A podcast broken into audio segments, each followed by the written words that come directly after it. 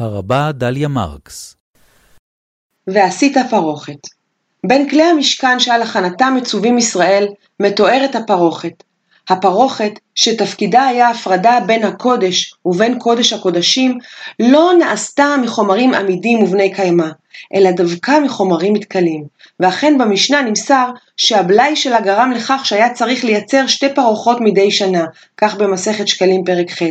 התורה אינה מפרטת רק את החומרים העיקריים שמהם יש להרוג את הפרוכת, אלא גם את האופן שיש להורגם. מעשה חושב יעשה אותה, ואף את הדוגמה שעליה, והיא קרובים. הקרובים הם ישויות שמימיות, מחונפות, המתוארות במקרא בהקשרים שונים ובתיאורים שונים. הפרוכת שהסתירה את קודש הקודשים, את הארון ואת שני הקרובים שמעל הכפורת בו, הציגה לפי התיאור בתורה אף היא דוגמה של קרובים. היא ייצגה באופן דו-ממדי את מה שהיה בתוך קודש הקודשים. אך בבניין, בבית המקדש השני, כשהארון נגנז ועמו הקרובים, מה בעצם הסתירה הפרוכת? ומה הסתירו הקרובים שעל הפרוכת? למעשה הפרוכת ועליה הקרובים הסתירה את היעדר הארון ואת היעדר הקרובים מקודש הקודשים. המראה שעל הבד ייצג את מה שהוא אמור להסתיר, אבל למעשה הוא הסתיר את הריק שמאחוריו, והפרוכת עצמה הייתה מוסתרת מעיני העם. ומי מונה על הריגת הפרוכת? בישראל, כמו גם בתרבויות אחרות, מלאכות הקשורות בטקסטיל ובכלל זה תביעה, הריגה ורקמה נחשבו מלאכות נשיות.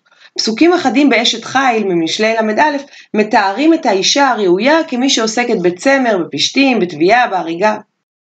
ואכן, על פי האמור בתורה, נשים היו אחראיות על העיסוק בטקסטיל לצורכי הקודש, וכל אישה חכמת לב בידיה תבו, וכל הנשים אשר נשא ליבן אותנה בחוכמה תבו את העזים.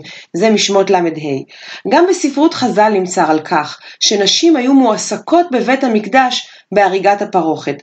בין שאר בעלי המלאכה שבמקדש נמסר בתוספתא ונשים הורגות בפרוכת. זה במסכת שקלים פרק ב'. ומן המקום, מקור הבא בתלמוד הירושלמי עולה שלא היה ספק בכך שנשים היו הורגות את הפרוכת, היה רק ויכוח מאיזה סעיף בתקציב המקדש יש לשלם בעבור מלאכה זו. שמואל אמר, נשים ההורגות בפרחות נוטלות שכרן מתרומת הלשכה, רב חונה מתרומת בדק הבית. מה פליג? מה ההבדל בשני הקטגוריות האלה? שמואל עבד לה כקורבן, רב חונה עבד לה כבניין. המחלוקת הזו מלמדת שהייתה כאן שאלה האם הפרוכת היא חלק מעבודת הקורבנות השוטפת, או שהיא חלק מתחזוקת המקדש, אבל בין כה וכה ברור היה שנשים אה, עושות אותה. והמקורות האלה מלמדים שבאמת לאנשים היה חלק פעיל בבית המקדש ובעבודתו, והריגת הפרוכת הייתה עבודתם. מקורות אחדים מעידים על כך שאורגות הפרוכת היו דווקא נערות צעירות. בספר חזון ברוך, מהספרים החיצוניים, מקונן ברוך בן אריה הסופר על החורבן הקרב של ירושלים. הוא מורה לכהנים לזרוק את מפתחות בית המקדש לשמיים, שכן הם לא השכילו לשמור על הבית, ולהגיד לקדוש ברוך הוא, שמור אתה את ביתך, כי אנחנו שב שמרנו, לא הצלחנו לשמור על הבית הזה כמו שצריך.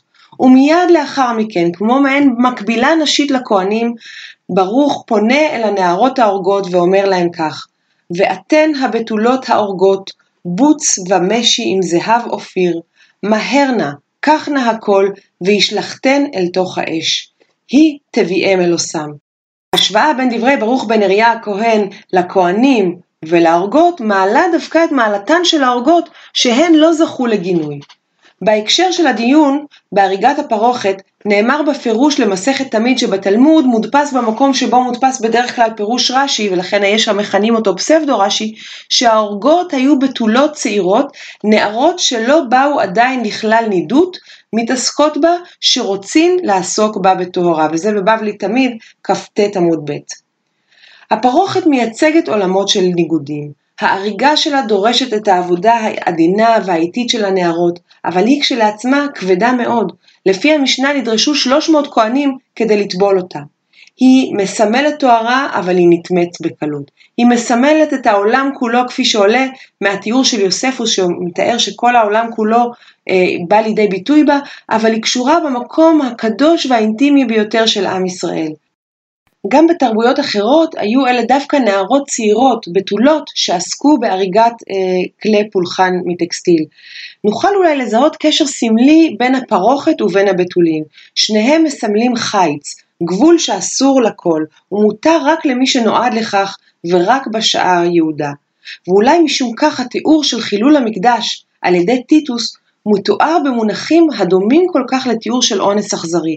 בין היתר נאמר על פריצתו למקדש, בבלי גיטין ונבב ובעוד מקומות, ונטל סייף וגידר או גידד את הפרוכת. התלמוד ממשיך ומספר, ונעשה נס והיה דם מבצבץ ויוצא. הכובש חשב שמה הוא הרג את עצמו, ואולי הייתה זו לשון נקייה של התלמוד לומר שהוא חשב שהוא חס וחלילה הרג את מי שהמקדש שלו. הפרוכת הקרועה הייתה סמל של המקדש שדינו נחרץ. אבל הפרוכת לא נעלמה עם חורבנו של המקדש. אדרבה, ייצוג סמלי שלה נמצא ברבבות בתי כנסת, והיא אחד מכלי הקודש של בתי כנסת שתפקידם לזכור ולהזכיר את בית המקדש. אם בעבר חזו בה לפרקים, רק עולי רגלים ורק בשעה יהודה בבית המקדש, כיום היא נוכחת ונראית לעיני כל באי בית התפילה. פרוחות עשויות בדרך כלל מחומרים יקרים ונתרמים, נתרמות לבית הכנסת לציון אירועים אישיים או קהילתיים מיוחדים. רקומים עליהם פסוקי מקרא או פסוקי תפילה, עיטורים, איורים, סמלים, הקדשות אישיות. הסגנונות של הפרוחות השונות שונים זה מזה, אבל כל פרוכת ופרוכת מספרת סיפור פרטי ואישי, וכולן מלמדות שהקודש אינו נוצר אלא במלאכה איטית, מאופקת ואוהבת. הפרוכת היא תזכורת לכך שבית הכנסת הוא מקדש מעט, מקדש בהיעדרו של המקדש, וזוהי אולי תשובה ניצחת לטיטוס ולכל מי שרצו להחריט את בתי התפילה היהודים. הנה הפרוכת נוכחת, היא שינתה אולי מקום, היא שינתה אולי צורה, אבל היא עדות לחיותה ולנצחיותה של הקדושה.